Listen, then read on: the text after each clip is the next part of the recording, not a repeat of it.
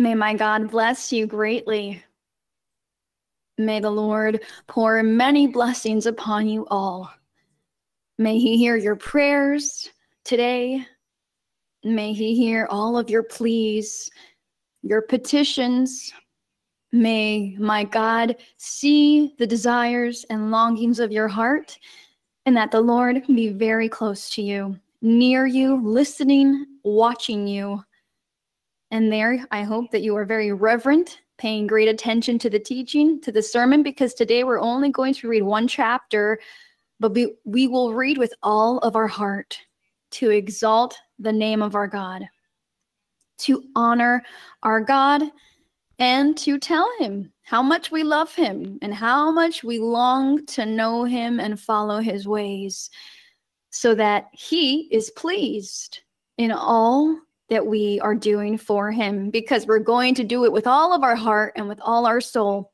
And so you can now have a seat and you can get in your places. And we are going to open our hymnal books. In hymn 233, 233, hymn 233 titled my faith looks up to thee. So we'll sing this hymn with great joy for God. Mi fe espera en ti, Cordero, quien por mí fuiste a la cruz. Escucha mi oración, dame tu bendición. Corazón tu santa.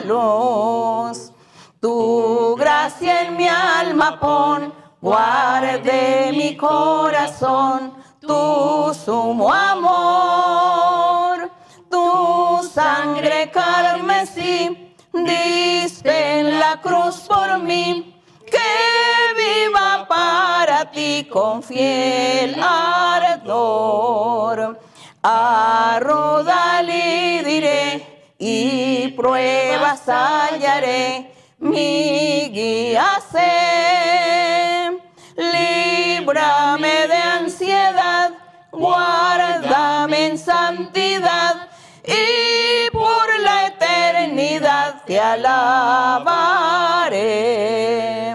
Mi fe espera en ti, Cordero, quien por mí fuiste a la cruz. Escucha mi oración, dame tu bendición, llene mi corazón tu santa luz. Tu gracia en mi alma pon, guarde mi corazón, tu sumo amor. Sangre carmesí, diste en la cruz por mí, que viva para ti con fiel ardor. A Rodalid iré y pruebas hallaré, mi guía sé. Líbrame de ansiedad, guárdame en te alabaré. Glory to my God. And so this will be that for all eternity, we will be praising our God. And as I said to you before, we are going to be reading just one chapter in the Bible, and it has 46 verses. And I hope that we don't run out of time, but I want to continue with the sermon that we gave last Thursday concerning the Ten Commandments. The commandments God gave to Moses on Mount Sinai after they had left Egypt and passed through the Red Sea and they camped in the wilderness in a place the place, the area, the mountain was Sinai, and God manifested himself there to Moses. Now it says that Moses spent 40 days, 40 nights on the mountain speaking with God. And God delivered over to him the Ten Commandments written on tablets of stone. And God wrote on those tablets of stone, He wrote His commandments and gave them to Moses so he could teach the people of Israel, so that he could teach the people of Israel to keep those commandments. And that those who kept the commandments would have eternal life, would live for God. All of those who kept the commandments of God, they would have life, peace, and joy. God taught Moses. Now, aside from that, the Lord also gave rules, decrees, other teachings concerning how the people of Israel needed to conduct themselves from there on out, to know the ways of God and know God's will.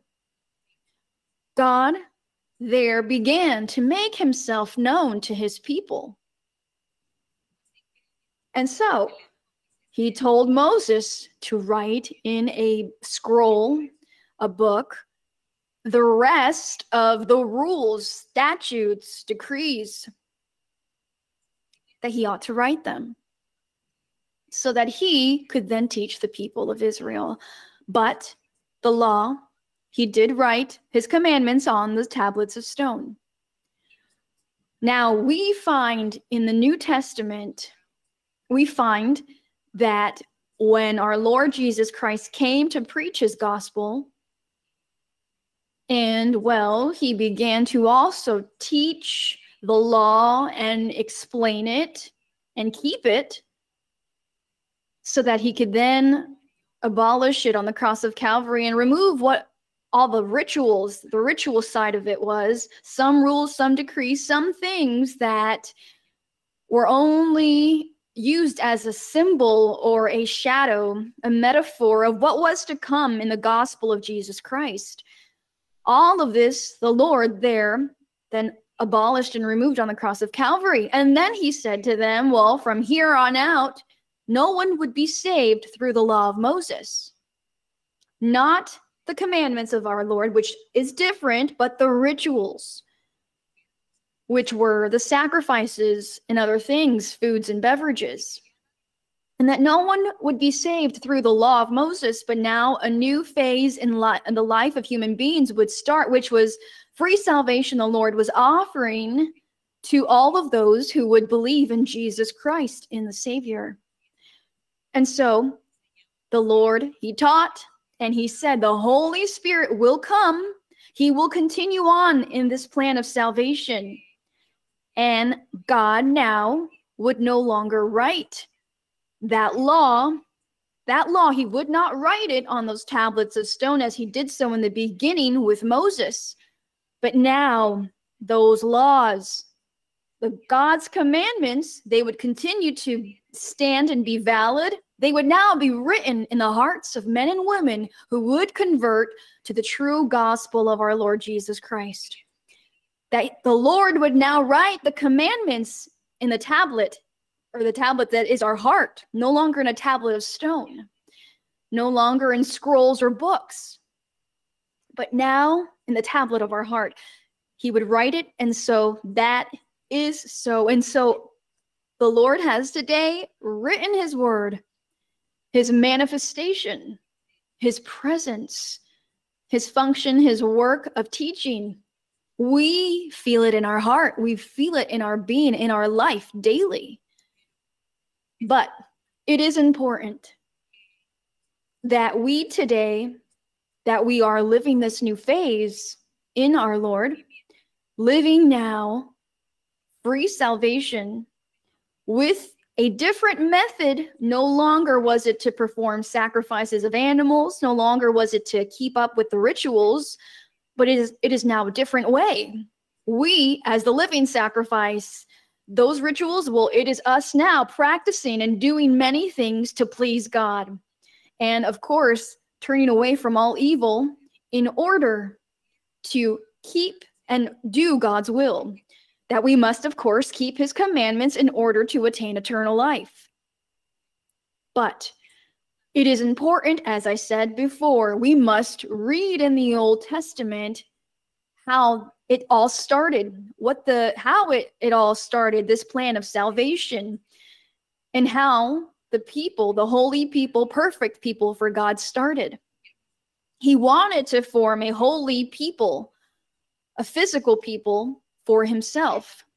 But as this plan was not fully achieved, and later on, the Lord did set a plan to have a spiritual nation, a spiritual people. It would no longer be physical, but now would be spiritual as a spiritual rule and a spiritual reign. Although the people that made up the church of God, they are physical. Nevertheless, the Holy Spirit, who is the one transforming beings, and that person changes and continues to follow God in spirit and truth. So all of those physical material things that were done in the Old Testament in the time of antiquity, well, we today, we no longer practice because we do it in a different way. But God, He did tell Moses, He gave him a list of blessings. And He told Moses, well, if the people of Israel keep all of my commandments and do them, I will give them many blessings. And he gave him a list that today we will read. Now we find this list of blessings and also consequences or punishment for disobedience. Now, blessings for obedience, those that are obedient, and consequences or punishment for disobedience. Now, there's a list here in Leviticus 26, but we also have it in Deuteronomy chapter 7 and chapter 28.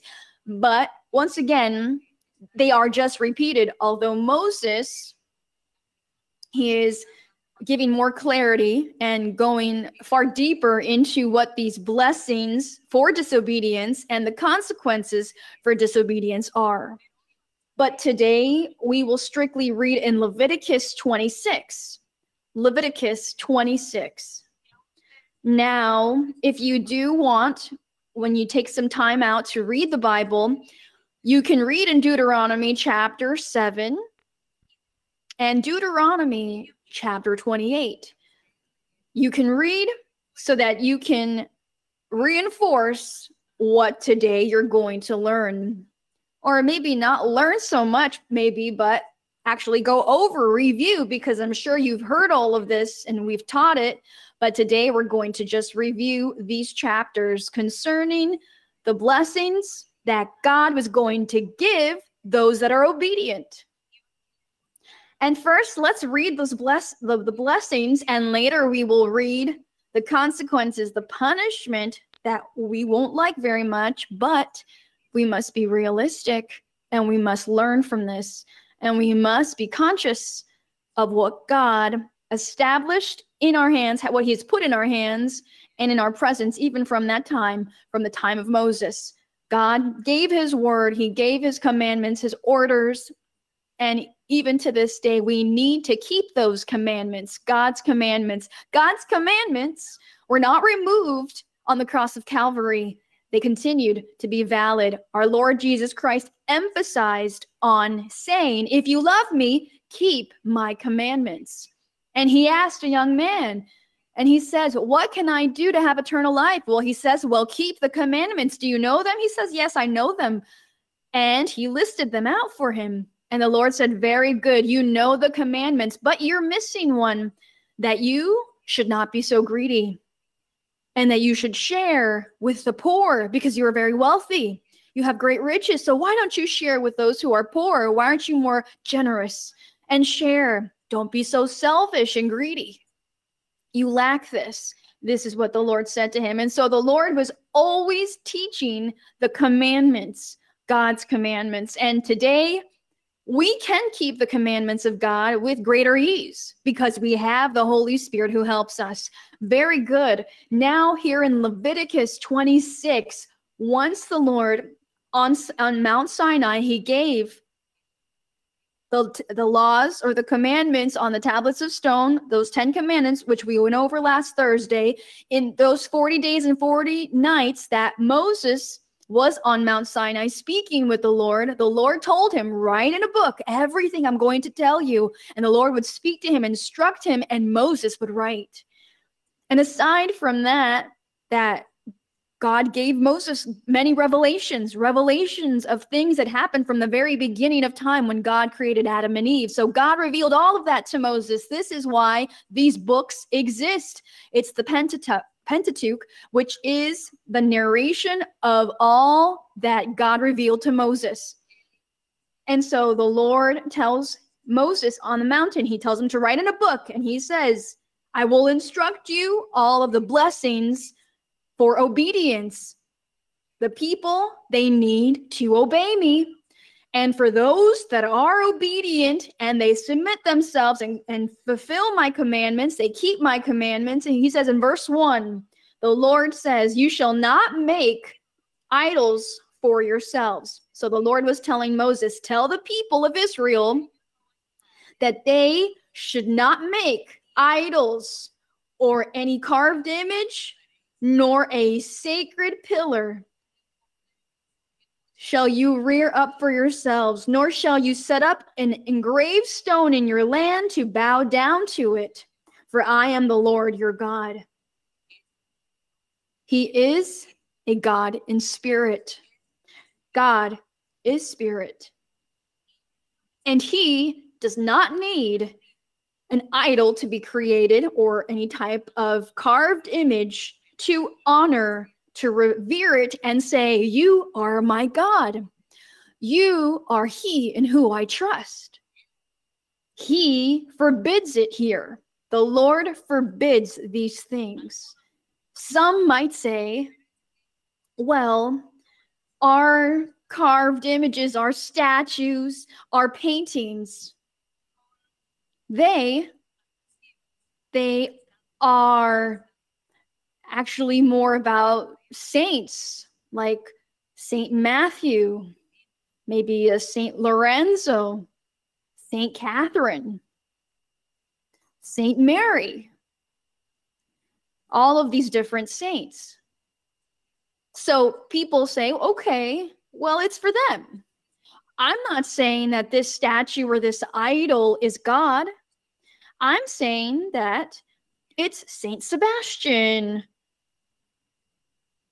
or another saint or the virgin of such a nation, such and such nation, or the virgin of the rock, or the virgin that appears in the lagoon. I'm saying that these people, they have worked miracles for me. This is what people say. And since these people have worked miracles for me, I've made an image, a statue, a carved image, and we honor them we believe in them and we bow down before them and we pray and we ask things of them. This is what people say. Now, people justify themselves in saying that their idols, their statues, their carved images, they are of people who supposedly were very good in life and have died. Well, then God would say to you, He will say, Well, you have no need to honor, to praise any human being, and much less make an image or a statue, a carved uh, image of someone who cannot see or hear, and change and trade my presence for those statues, those images of those saints that you say you honor. So God would come in to be very zealous and to tell us I have taught you that you only must honor and praise God, only Him. Seek Him, pray to Him, and ask Him all that you want. Bow down before Him with your eyes shut, because He is Spirit. This is what the Lord would say. This is what I have taught you. Why aren't you doing it? And why are you honoring Saint Sebastian and other saints if they are not so powerful as I am very powerful, the Lord our God would say? And then the Lord would then tell you, why are you worshiping those saints or those virgins, whatever you want to call them, if they have no power? They have no say or part in this world, and much less a statue made of wood or any type of metal or rock. Any type of element of the earth that people make these images from, there is no power in these statues. It is God, the only one you must honor and praise in spirit. This is what I say to you, because all of these things I have heard from other people when they would justify themselves in what they do. And so the Lord is telling Moses, do not make any idols, carved images, statues, nothing. So people sometimes say, well, Saint Sebastian has worked so many miracles for me, and I have the statue of Saint Sebastian. How can I not honor him? God is angry with that. He forbid it. And he said, do not make any any images, any idols here on earth, nor of heaven, nor beneath the waters. No object should be made of anything that exists. The Lord completely forbid it. And then the Lord, he says in verse 2, you shall keep my Sabbaths. Now, the day, the Sabbaths, that was in reference to that physical Saturday, because that Saturday, that Sabbath represented in the future, the Messiah, the Redeemer, the Savior, he would be that perfect Sabbath. Now, in this time, it was the Saturday, and this is why the Lord demanded that the people of Israel honor and keep the Sabbath, that that day they ought not to work.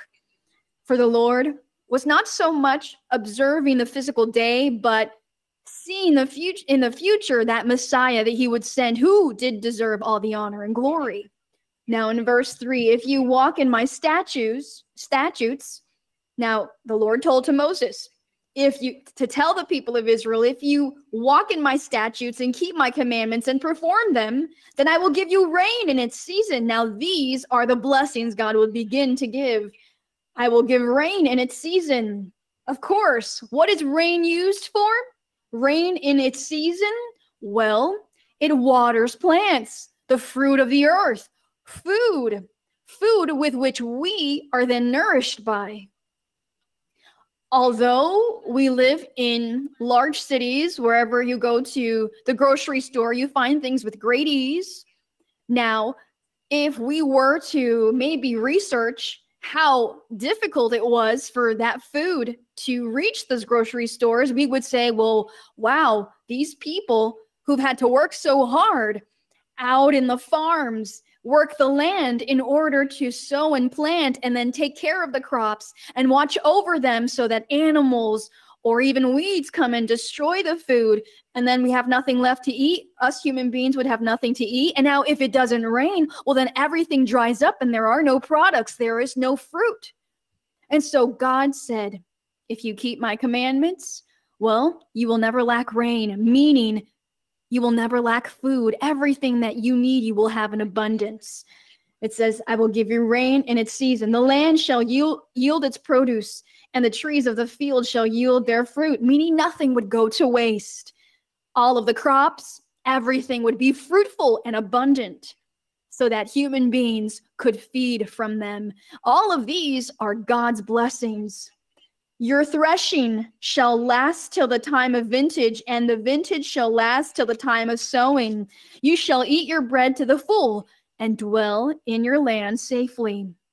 Now, the Lord here is speaking of the abundance of what is sowed, abundance of all of the crops, abundance of all of the fruits that were gathered, abundance, and also that the people of Israel would be full would be eating all of these products because the earth would be yielding good fruit and no one would suffer any needs. No one would suffer of any hunger or thirst.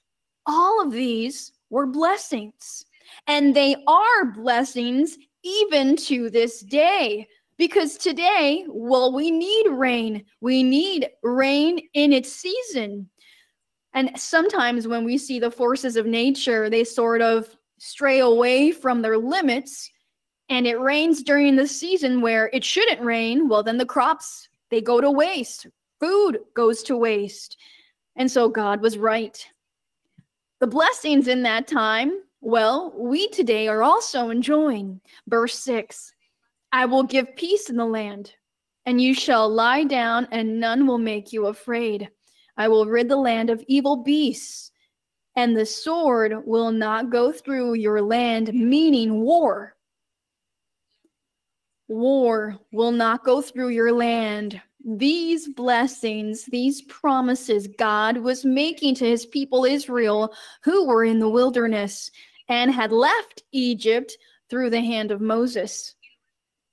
Now, in verse 7, we continue with the blessings. You will chase your enemies, and they shall fall by the sword before you. The enemies, it says here, you shall chase your enemies, and they will be defeated. That is God's blessing for the people because God was telling them, You need to keep my commandments. Verse 8 Five of you shall chase a hundred, and a hundred of you shall put 10,000 to flight. Your enemies shall fall by the sword before you. Implying here that in any war with their enemies, their enemies could have 10,000 soldiers, and the people of Israel could have maybe a 100. But whatever was going to happen in that fight or war, God would be with them. And it was going to be as if it were opposite, that the very few would seem larger, that the people of Israel, those who were doing God's will, those who the promise of blessings fell upon, well, it would be as if they were a multitude and they would defeat their enemies, even if they were greater in number. And verse 9 For I will look on you favorably and make you fruitful, multiply you, and confirm my covenant with you. You shall eat the old harvest and clear out the old because of the new. Implying here that they could eat food that was old. Today, well, we can't quite eat some food that has now it passed the expiration date to eat it. So we do need to look at the expiration date on the product. Okay, well, it's expired. We can't eat it anymore. If you eat it, well, it's probably going to hurt your body. You're going to get sick. But in that time, the blessing of God was so great that he said, You can eat everything that's expired, all the old food that's past due. It's going to be fine. It won't harm you. This is the blessing to you so that the food does not hurt you and you will always have in abundance. You will keep all of your products safe. Nothing will go go bad and everything everything here is a blessing and so it says here they'll eat the old harvest now verse 11 i will set my tabernacle among you another blessing he said i will set my tabernacle among you meaning the lord was going to was planning on ordering Moses to build a tabernacle so that the Lord could dwell in this tabernacle and there the Sabbaths the people would go there to praise and glorify God. And every day or, or, once a year, the high priest would go to speak with God in this tabernacle. And so this is why this was God's blessing as well. He says, I will set my tabernacle among you. And that was referencing his temple. Verse 12 I will walk among you and be your God, and you shall be my people. And what a very beautiful blessing that is he says, I will walk among you. God was with them and be your God, and you shall be my people. But they did not enjoy this blessing. We here are reading the blessings for obedience, but they did not enjoy the blessings. We could say that today, those who are congregating in the church, those who have known God and the Holy Spirit is in our midst, we can say that God is walking among us. And as you can see, this promise, our Lord Jesus Christ made this promise when he said, The Holy Spirit, he says, He will be with you and He will be in you. What a beautiful promise that is. This verse, verse 12, it was not fulfilled in that time. That blessing the people of Israel lost because they turned away from God and did not keep God's commandments. But we today, our Lord Jesus Christ has allowed this verse 12 to be fulfilled today in our lives because the Lord says that his tabernacle, he places it among us. And while we consider that the Lord is dwelling in our heart, the Lord has sent his Holy Spirit. The Lord gives us his Spirit, and the Holy Spirit is with us. He is among us. He is in us as well. And so, this verse 12, in that time, the people of Israel did not enjoy this blessing. We today are enjoying this marvelous blessing. In verse 13, it reads, I am the Lord your God who brought you out of the land of Egypt, that you should not be their slaves. I have broken the bands of your yoke and made you walk upright. And so he says he has made them walk upright. So the Lord here spoke few blessings here. And this is why I, I, invite you to later on read in Deuteronomy 7 and Deuteronomy 28, for there you'll find the rest of the blessings that the Lord offered. Uh, or maybe on another day, we'll also read these additional chapters to support and complement all of these blessings. And so, how sad it is now, brothers and sisters, that after God get, tells Moses, gives him the list of all the blessings, now comes the list of all the consequences, the punishment for those who were not going to keep the commandments, God's orders. Now we're going to read but with sadness in our heart here. Verse 14 says, These are the consequences for disobedience, the disobedience of the people of Israel. But if you do not obey me and do not observe all these commandments, meaning the commandments we went over last Thursday, the commandments from the tablets of stone. And it says, And if you despise my statutes, or if your soul abhors my judgments. So these statutes, judgments, it's the same thing. So that you do not perform all my commandments, meaning you are not practicing and keeping those commandments. It says, but break my covenant. In breaking the covenant, the Lord says, I also will do this to you. The Lord is saying here, for this is for the disobedient those who have abhorred the statutes of our Lord despise them. They have not performed the commandments, and they have broken the, co- the covenant the Lord had made with them. The Lord then says, and he says in verse 16, I also will do this to you. I will even appoint terror over you, wasting disease and fever, which shall consume the eyes and cause sorrow of heart. And you shall sow your seed in vain, for your enemies shall eat it. How sad.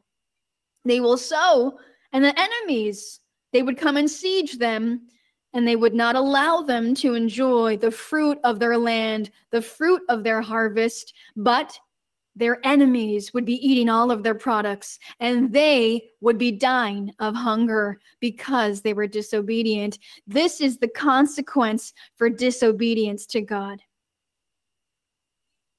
And and please know these blessings and these curses, we can also call these curses that God placed here.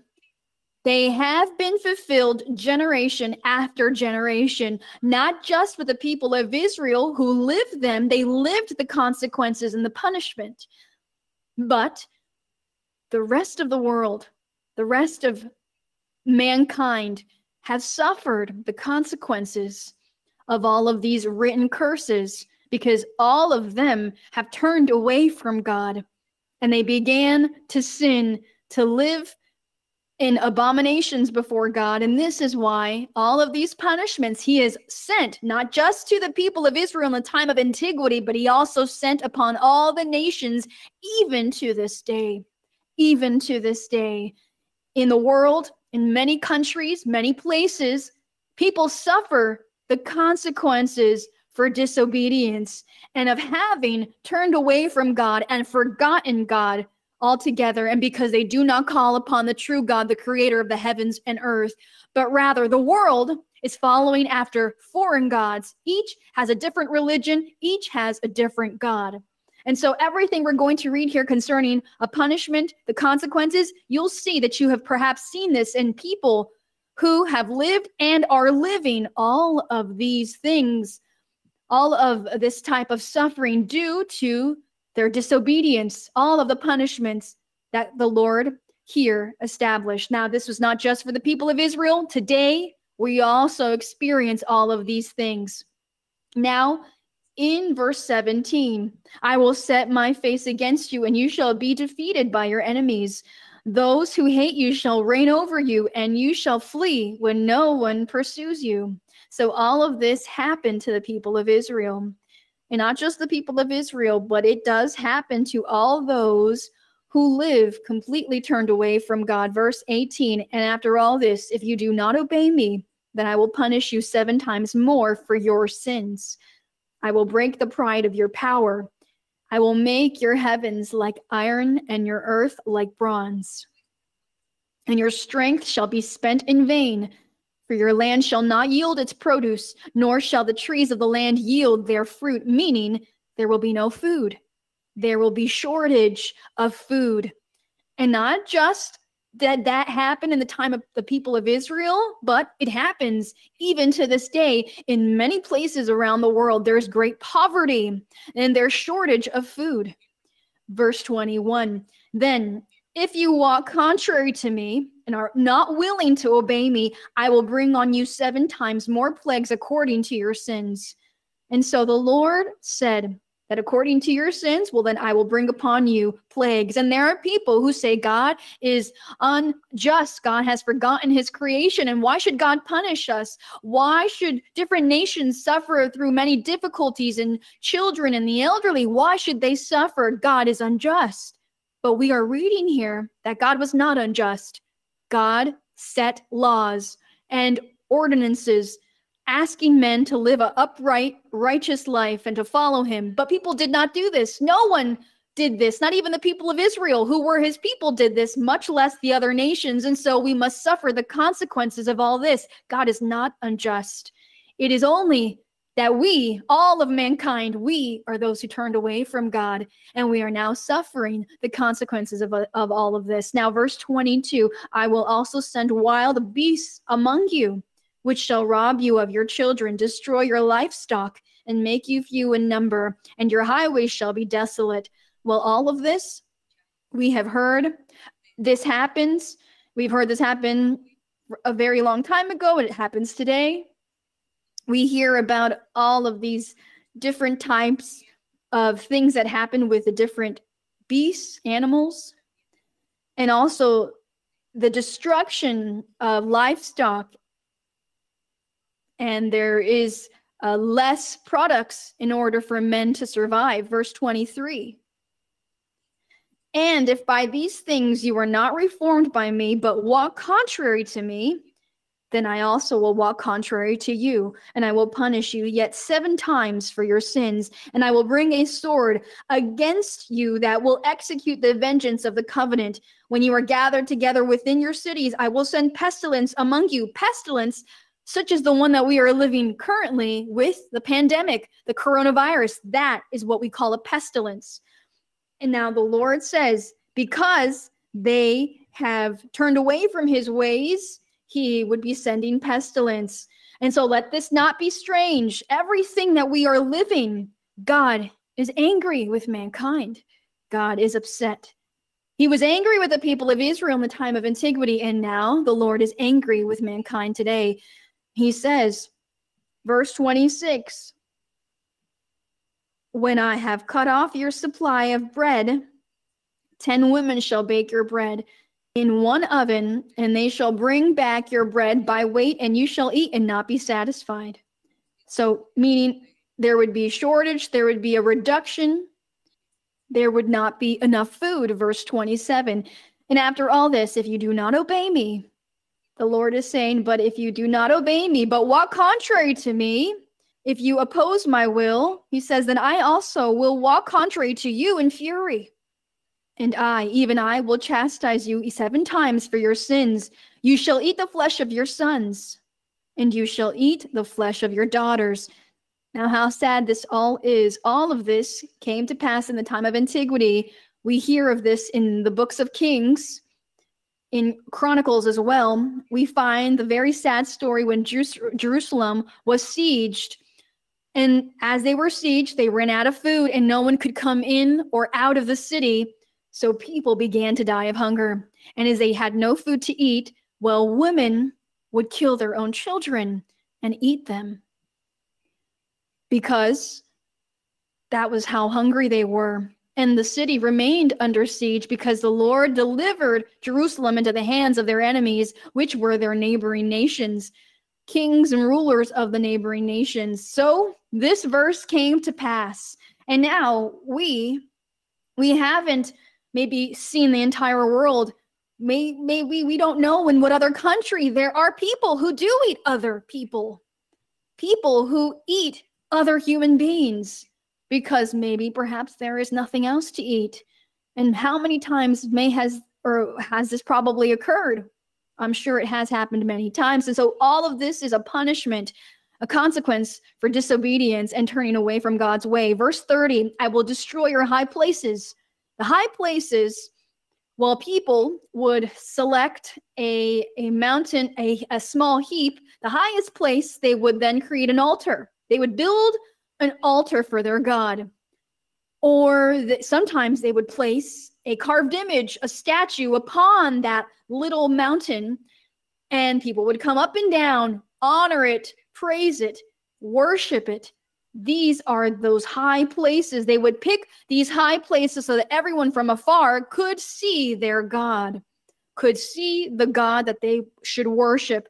So they would also offer sacrifices to that God, to that sacrifice, to that statue. Those are the high places that the Bible mentions.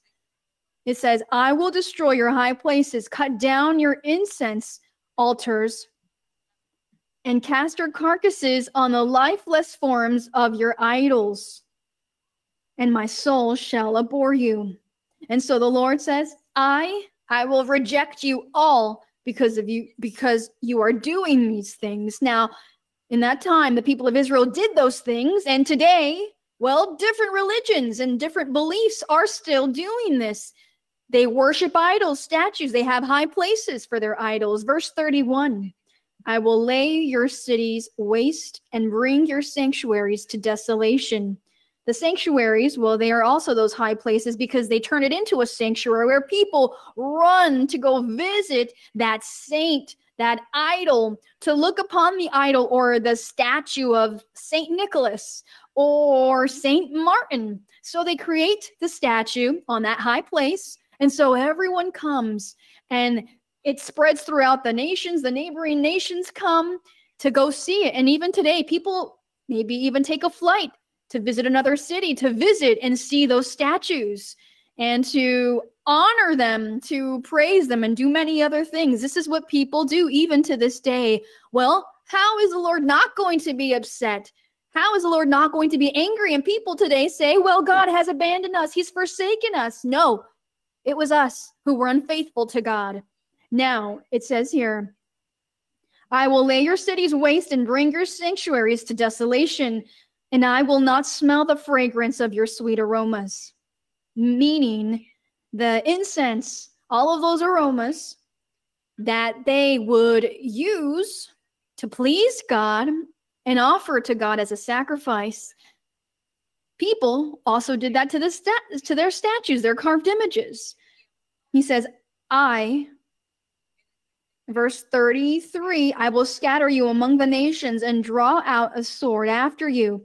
The Lord here is speaking to the people of Israel, telling them that he was going to scatter them throughout many nations, and there they would be humiliated and punished. Your land shall be desolate and your cities waste. And so, 34 Then the land shall enjoy its Sabbaths as long as it lies desolate, and you are in your enemy's land. Then the land shall rest and enjoy its Sabbath. So the Lord said that even the land, that physical land, was going to be tired of the human beings, of all of their sins and their abominations.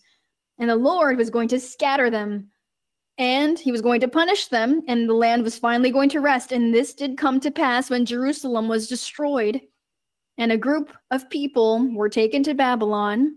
And well, the land rested for 70 years. 70 years there were there were no inhabitants, there was nothing, and the land rested until the 70 years passed in Babylon. The Lord then ordered Ezra, Nehemiah, and prophets Zechariah, Malachi, and Haggai to return back to Jerusalem to rebuild the city and to rebuild the temple and to make things different. But the land did rest for 70 years, as the Lord said here. It said that you are in the land of your enemies. They were living in the land of their enemies, and the land there in Jerusalem, it did rest and enjoy its Sabbaths, as it says here. Now, in verse 35, as long as it lies desolate, the land shall rest. For the time it did not rest on your Sabbaths when you dwelt in it. Why? Because they were sinning. They were living in idolatry and many abominations, and this is why the land did not rest. Verse 36. And as for those of you who are left, I will send faintness into their hearts in the land of their enemies. The sound of a shaken leaf shall cause them to flee. They shall flee as though fleeing from a sword, and they shall fall when no one pursues. So basically, the Lord was going to make these make them cowardly, fearful that they would hear these leaves and they would think that they would be soldiers that were after them.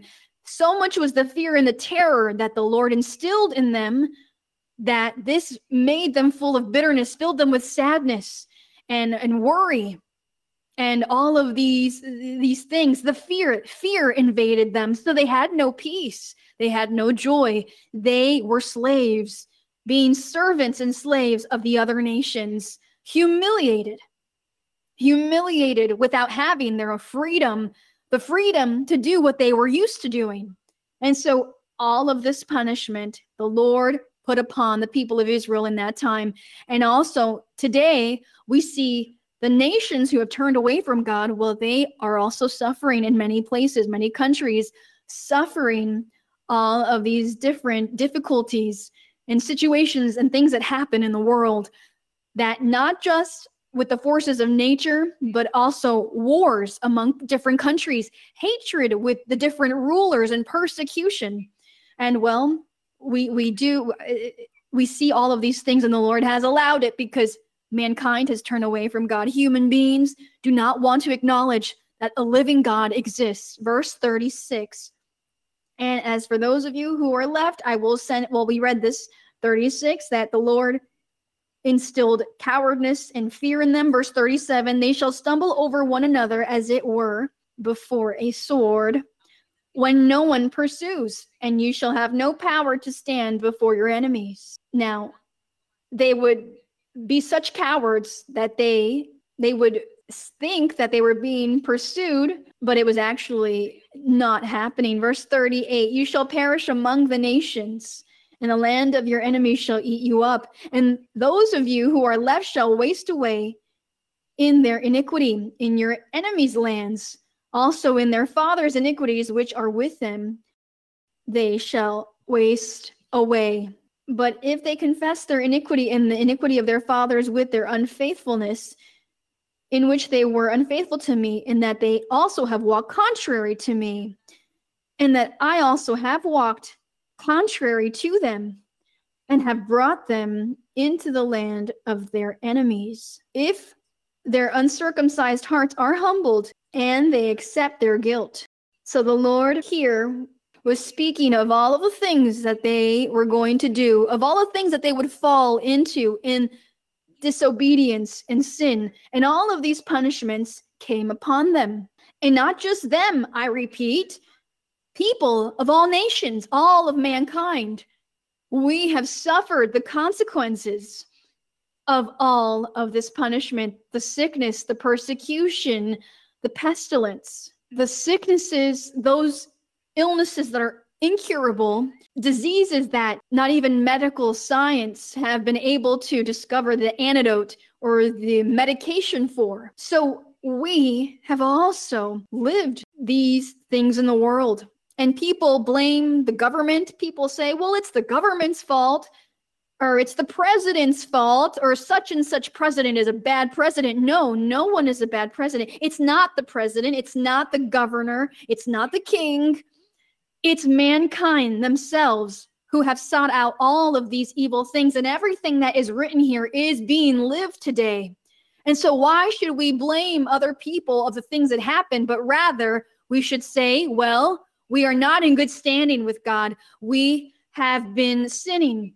We are living in, in deceit and conning people, lying to people, envying people. We live in constant uh, breaking the law, deceit, and completely turned away from God. We don't praise God. We do not seek God, but on the contrary, everyone has made up their own religion to their liking so that they live their life and say, well, they are pleasing God. So then they say they are very religious, very devoted, but devoted to who? Devoted to their own ignorance, far from the living God, the true God. Because if they lived by the side of the true living God, then He would help us. He helps to take away the sinful tendency of our life, of our heart, and we would be perfect, holy. We would do things right. And so people would begin to be well mannered, honest, honorable, upright.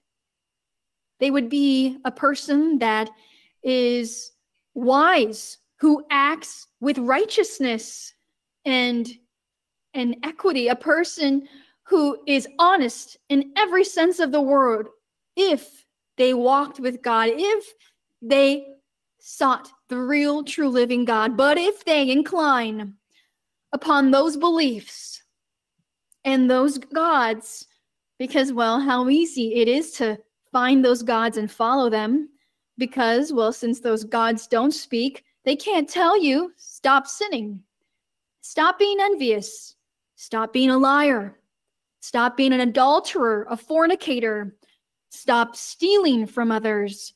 Stop conning people.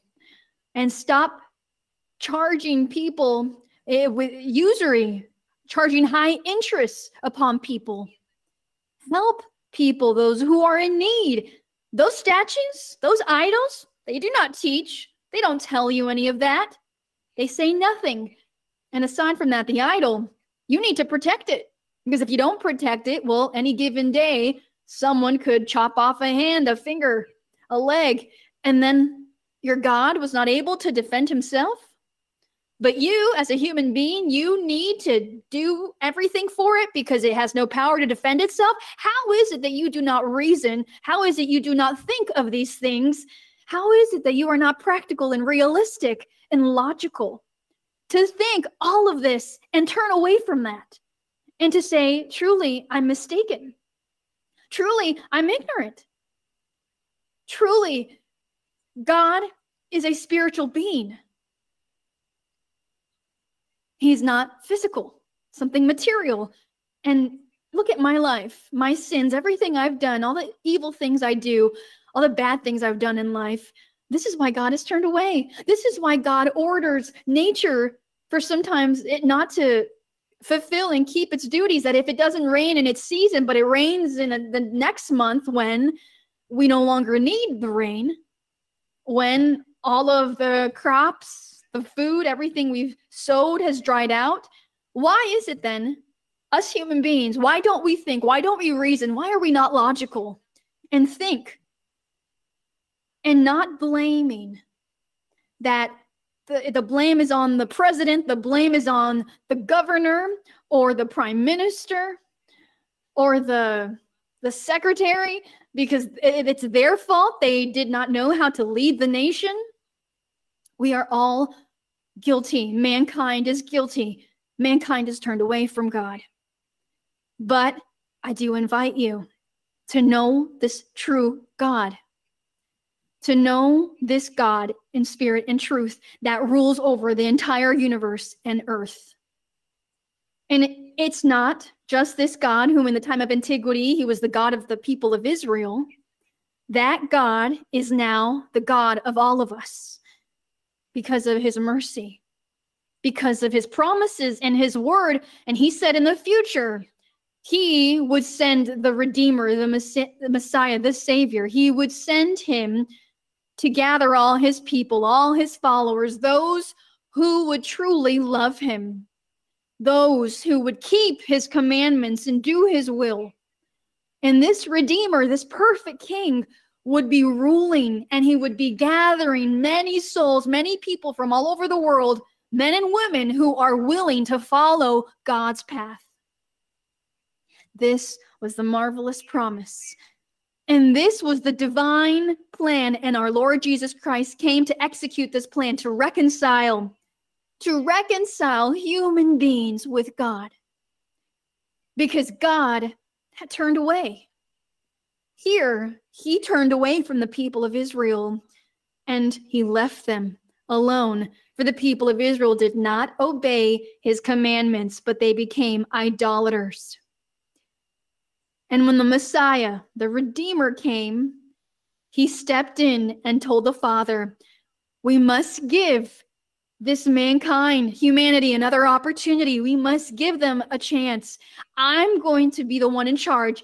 I make the commitment of saving them, changing them, changing their hearts into a new heart for them to convert to you, to seek you, praise you, for them to no longer sin. I will take charge of this, Father. And this is what the Lord said, and they made their covenant. And this is why the Lord had to suffer, because he became a human being in order to carry out this marvelous work. And he suffered the consequences of all that a human being suffers. And there on the cross of Calvary, on that in that beautiful covenant, the Lord begins to transform lives because he sends the Holy Spirit, and the Holy Spirit begins to transform hearts, to change people's mindsets, the mindsets of men and women to live a new life, a life that is upright before God. And our Lord Jesus Christ, he does this marvelous work. He keeps the commandments. He fulfills all of the law of Moses in order to then abolish it on the cross of Calvary to tell people, you from here on out will no longer be saved through the law of Moses, but you will now be saved by believing in me because I will be the one in charge of giving you new life. I will forgive your sins and I will allow you to become new women, new men. And that way you are able to attain eternal life. This was the work, that was the Lord's function. This is why today we are the church. We are the congregation, the Church of God Ministry of Jesus Christ International. God has made us a calling over 50 years ago and told us to congregate, that He would be bringing many people. And He Himself would bring them, and He would convert the hearts.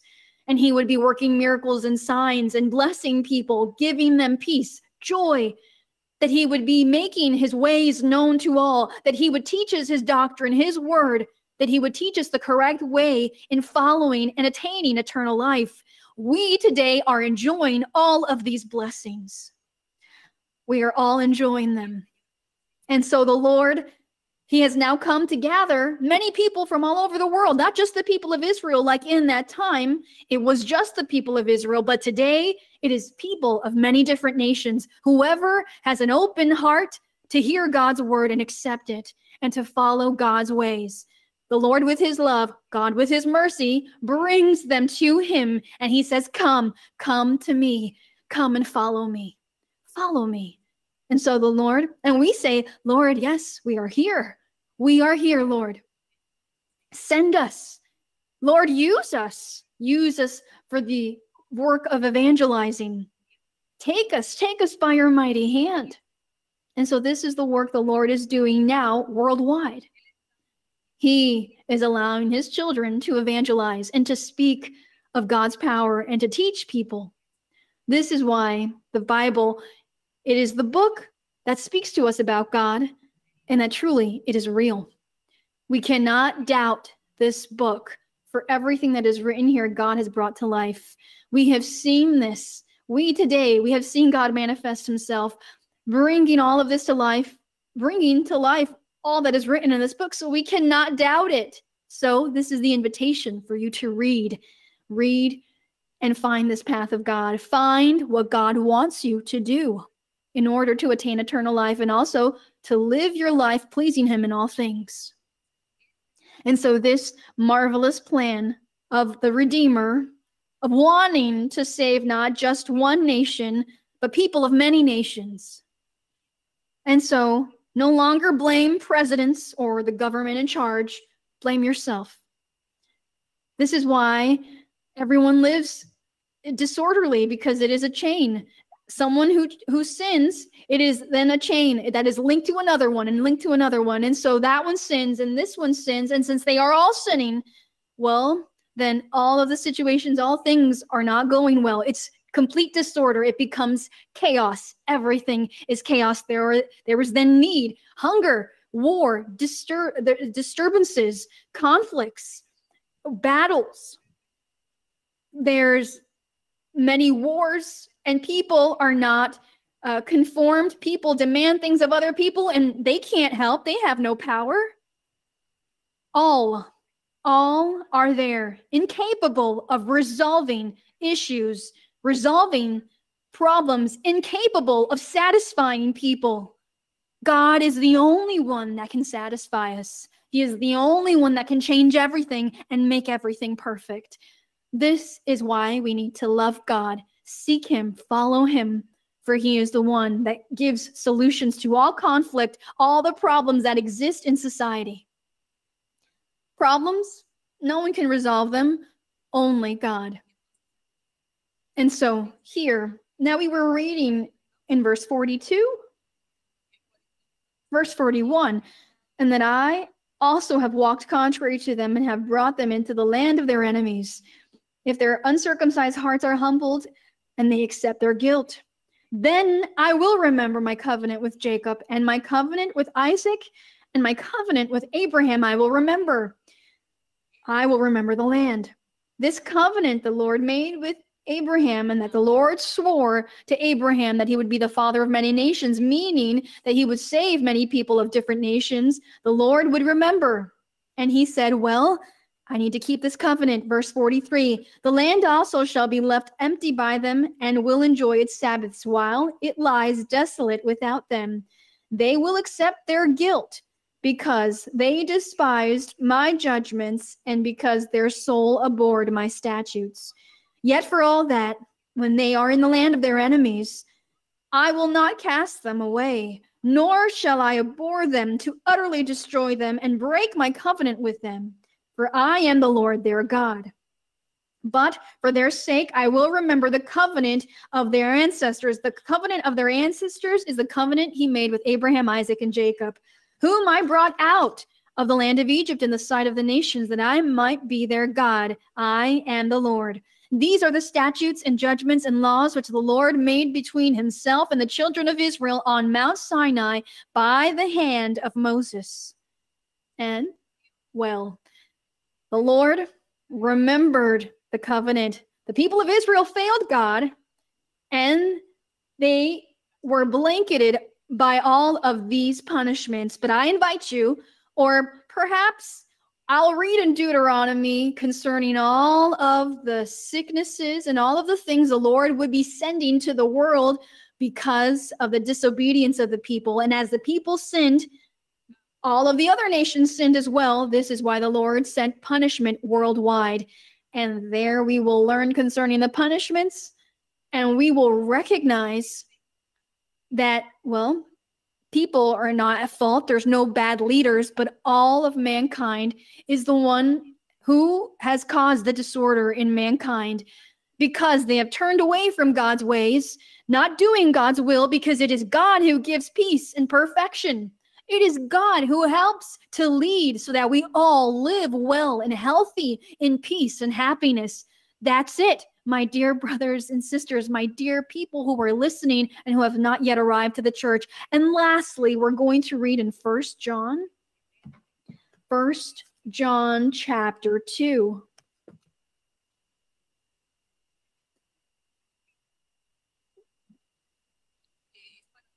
This is to show us that the commandments that the Lord gave Moses on the tablets of stone, they were not abolished on the cross of Calvary, but are still valid to this day. Today, in this path, which is the kingdom of heaven, the perfect gospel of our Lord Jesus Christ, faith, the path of faith.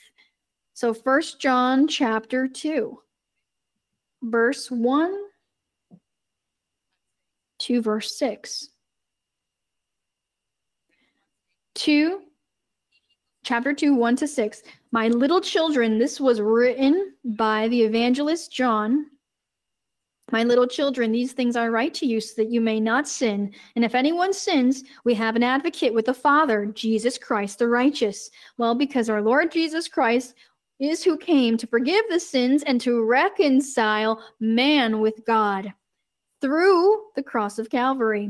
Verse 2 and he meaning Jesus Christ.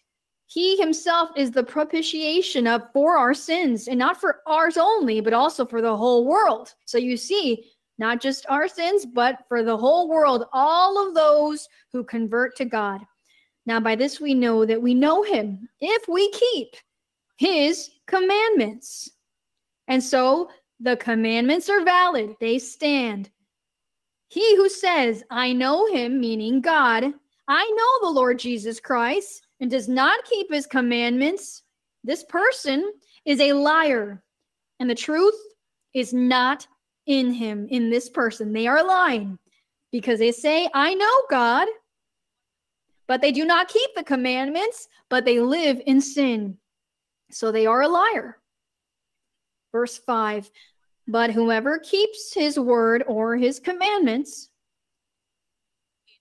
Truly, the love of God is perfected in him, meaning men, men or women. So by this we know that we are in him, in the Lord. He who says he abides in him, the Lord, ought himself also to walk just as he walked meaning he walked in holiness without sin, without offending God, without committing any abominations, and without turning away from God, but being with God, that will be the only way that we will have a holy, upright life with God's help. And also, it will be the only way to have peace on earth with all of our different governments in this society. Having peace is having God in our heart. This will help us to have peace and for us to love one another, that we are able to get along with people in this society that we are living in now. And so our God is the only one who can help us. And the commandments of God, we must keep them. And later we will read because I know that you will read, but maybe you won't understand. And then you'll you'll say, I don't understand, but I will be here to then read and go over all of the other blessings and the other consequences, and this will greatly help our spiritual life because this will allow us to commit ourselves to God and to say to God, Lord, I am here. Send me. Lord, come to my life. I am here, Lord. I am here. I will be with you and you will be with me. That's it. This is what we desire. This is what God wants us to understand in his path, his word, and that we love him with all of our heart. Let us now pray to the Lord, O blessed God and Father of our Lord Jesus Christ. Blessed Almighty God, God of Moses, for you are that mighty God who spoke to Moses and you gave him the commandments on Mount Sinai. And you spoke to him and you taught him. You gave him orders to write in a book all of the things, all of the statutes, judgments, and all of that he did, Lord. How beautiful, how beautiful that all of this was left written and your commandments. But how sad it is, Lord, that human beings were not able to keep any of these things and they contradicted you and they did evil. They turned away from your path, turned away from your ways. And this is why you sent all of the punishment. You sent it to the world, you sent it to mankind and all of us. We have been victims of suffering, victims of all of these trying times and situations and difficulties that have happened in the world. And many people who, even to this day, suffer hunger, nakedness, sickness, and all types of different harm. But Lord, thank you. Thank you, Lord, because you sent the Savior, you sent the Messiah, you sent our Redeemer, our King, our Prince. You sent him so that he could lighten our burdens, so that he could help us to carry the burden, and that he would suffer alongside us all of the pains of sin and the consequences of sin, of all of the suffering. And you, my Lord, in your mercy, you allowed him to come so that we could be reconciled with you, Lord, or that you would reconcile yourself with us because you were very angry. Thank you, Lord, for sending the Savior. Thank you for having this pure, perfect gospel. Thank you because we are enjoying the kingdom of heaven starting now. We are enjoying the perfect gospel and we want to do your will and keep your commandments. We want to please you and we also want to bring many, many people, many men and women, bring them to the kingdom of heaven, that they may listen to us and you may support us, Lord, so that we may speak to them of your word and for them to believe and repent and seek you with their whole heart. Thank you, my Father. Thank you in the glorious name of Jesus Christ, your beloved Son. And now I ask you, Lord, that you extend your delivering hand and that you cut and remove all incurable diseases and sicknesses in the body, physical sicknesses, that we know all of this was a product of disobedience. But Lord, your mercy is great. Your mercy is forever. And we ask you, with the love that you have had for us and your mercy, we ask that you extend your hand, that you deliver, and that you remove witchcraft and sorcery, curses of the devil that have been placed upon people, that you remove sicknesses, psychological illnesses, physical sicknesses, that you break all ties of the enemy, all chains, may they be cut. May you destroy all evil. May you give freedom and healing. May you give peace and joy to each person. Give them joy. There are many people that are suffering they feel alone. They feel misunderstood in their life. Sentimentally, they are unhappy. Lord, I pray that you give all of these people joy. These men who are alone and want to have a partner, and women who are alone and want to have a spouse. And they want to have that love and enjoy this matter of love. That's how many people express themselves that they feel alone and that you, Lord, are also powerful and mighty enough to grant these people that happiness.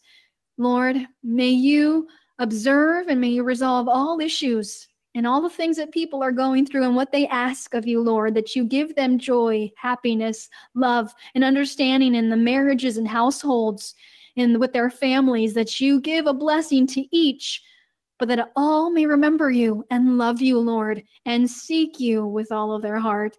Thank you, my Father. Thank you for listening to our prayer, for listening to our pleas. Thank you, eternal God. Praises and glory be to your name. We thank you once again, Lord, for listening to us. Thank you for looking upon us. Thank you, Father.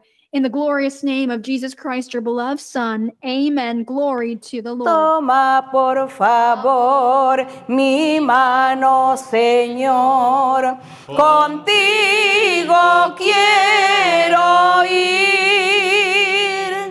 Con sangre aquí pagaste por mí. Te quiero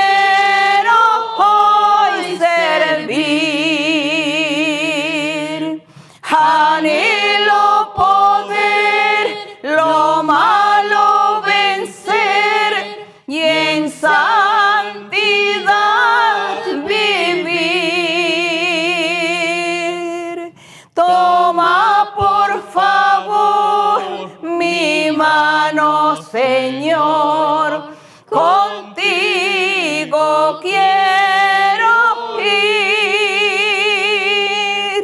Toma por favor mi mano, Señor, contigo quiero ir.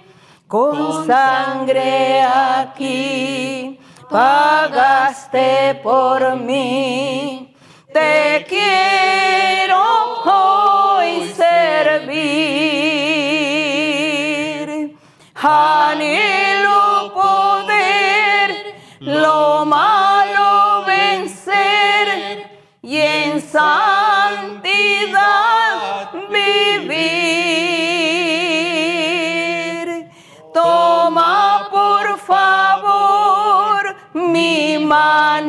Señor. Contigo quiero ir. Gloria, mi Señor. Thank you, Holy Father. In the name of Jesus Christ, your beloved Son, thank you, Lord. May my Lord bless you greatly. May my God be with you. May he hear you and bless you. Thank you. Until next time.